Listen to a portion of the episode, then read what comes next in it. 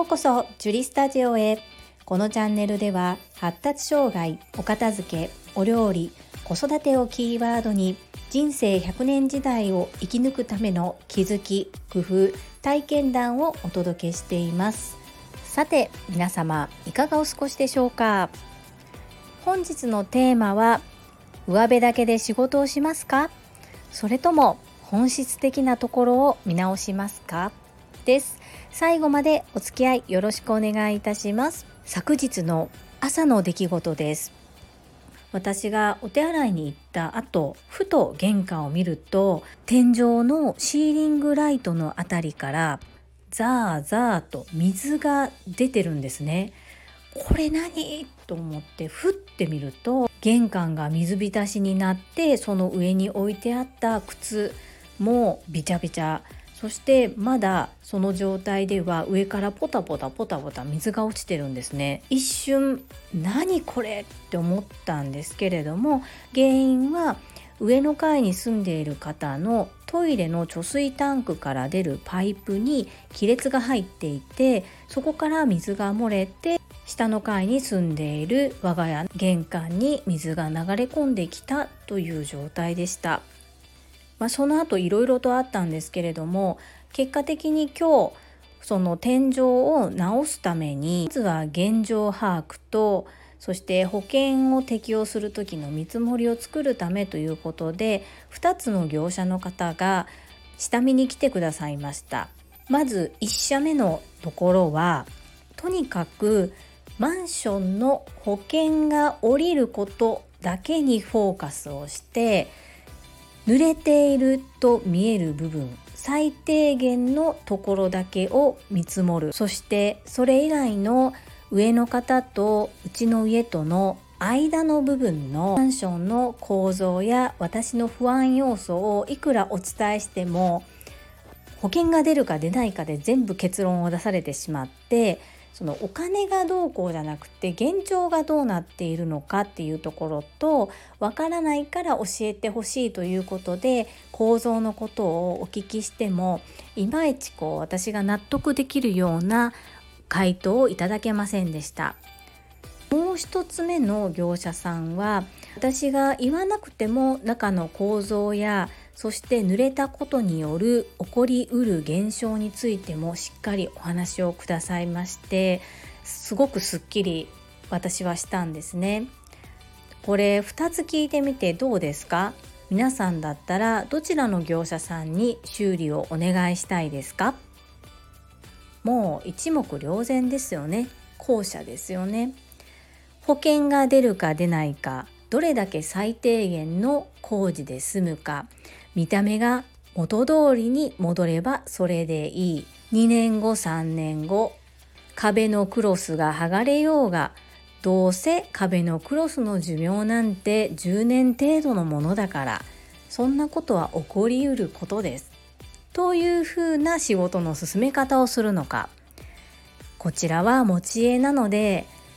元々のところが腐ってしまったりカビてしまっては、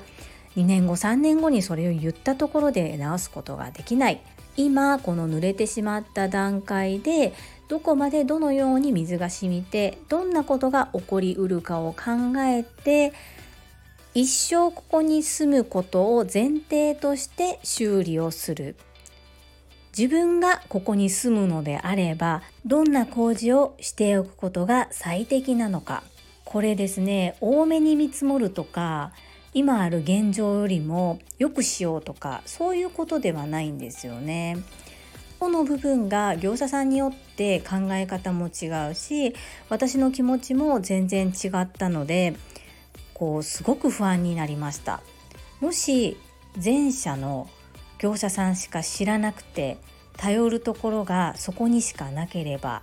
きっとそれが普通なんだと思って受け入れていたと思います。というか、私の場合は父がそのような仕事をしていたということがあって、少しですがそのあたりの知識があるので、いろいろと突っ込んで聞いてしまうんですが、それに的確にバチッとはまるような答えが出せない方だったんですよね。やっぱりこっちも不安になります。それがいいものであれ悪いものであれちゃんとした答えが聞きたかったんですけれども、そこがあまりこううやむやにするというか、こう納得のいくお話をいただけなかったのに対し、後者の業者さんは管理組合とのやり取りも、そして加害者になる上の階にお住まいの方とのやり取りもきちんとやりますということもお伝えいただいて、そして現状何がどうなっているかという下調べをしっかりしないと、表面だけ直しても何にも変わらず、また数年後に同じことが起こる可能性もあるということで、今回はその乾いてしまう前に現状を見に来てくださったんですけれども、また今度明るいうちに明日か明後日にでももう一度しっかりと見に来てくださるということでした。この2つの業者さんの対応を1時間ぐらいでどちらも体験したことで、私が気づいたことがあります。それは相手の立場に立ってどれだけのことを考えることができるのかの大切さを学ばせていただいたのが一つ。そしてもう一つは、お化粧に例えると、毎日1時間ぐらいかけてシミやシワを隠すために一生懸命厚塗りをして顔を作るメイクがいいのか、それともニキビや顔の乾燥などそういった吹き出物が出ないようにお肌のコントロール、根本的から体質から変えるような食生活の見直しや生活習慣の見直しをして、土台である体をきれいにして、そして薄化粧で清潔でいるのとどちらの方がいいのか、なんとなくお化粧に例えたくなるような2つの業者さんでした。正直お金がどこまでかかってどこまで保険が出るのか、そこも大切なんですけれども、そこにお金をかけるかけないっていうのは後の問題なんですよね。まずは現状をしっかりと把握した上で、例えば完璧 100% 元通りに戻す、土台もしっかり見直して見た目も元通りに戻すには、じゃあいくらかかる、それを全て保険でできるのかできないのか、できないとなるとできない部分をどうするのか、妥協してもうそこの工事はしないのか、それとも別の方法を考えるのか、自腹を切ってお金を出すのか、もうそこは後の話なんですよね。そこばかりに目を向けて、本質的な根本的な土台の部分をおろそかにする、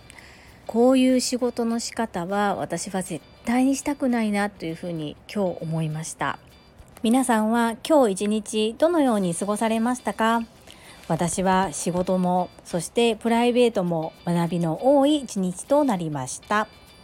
そしてプラスのこともマイナスのことも体験できたからこそ自分の経験となり、その経験があるから自分がどうしたいのか、どんな人でありたいのかっていうこともくっきりとはっきりと見えたように思います。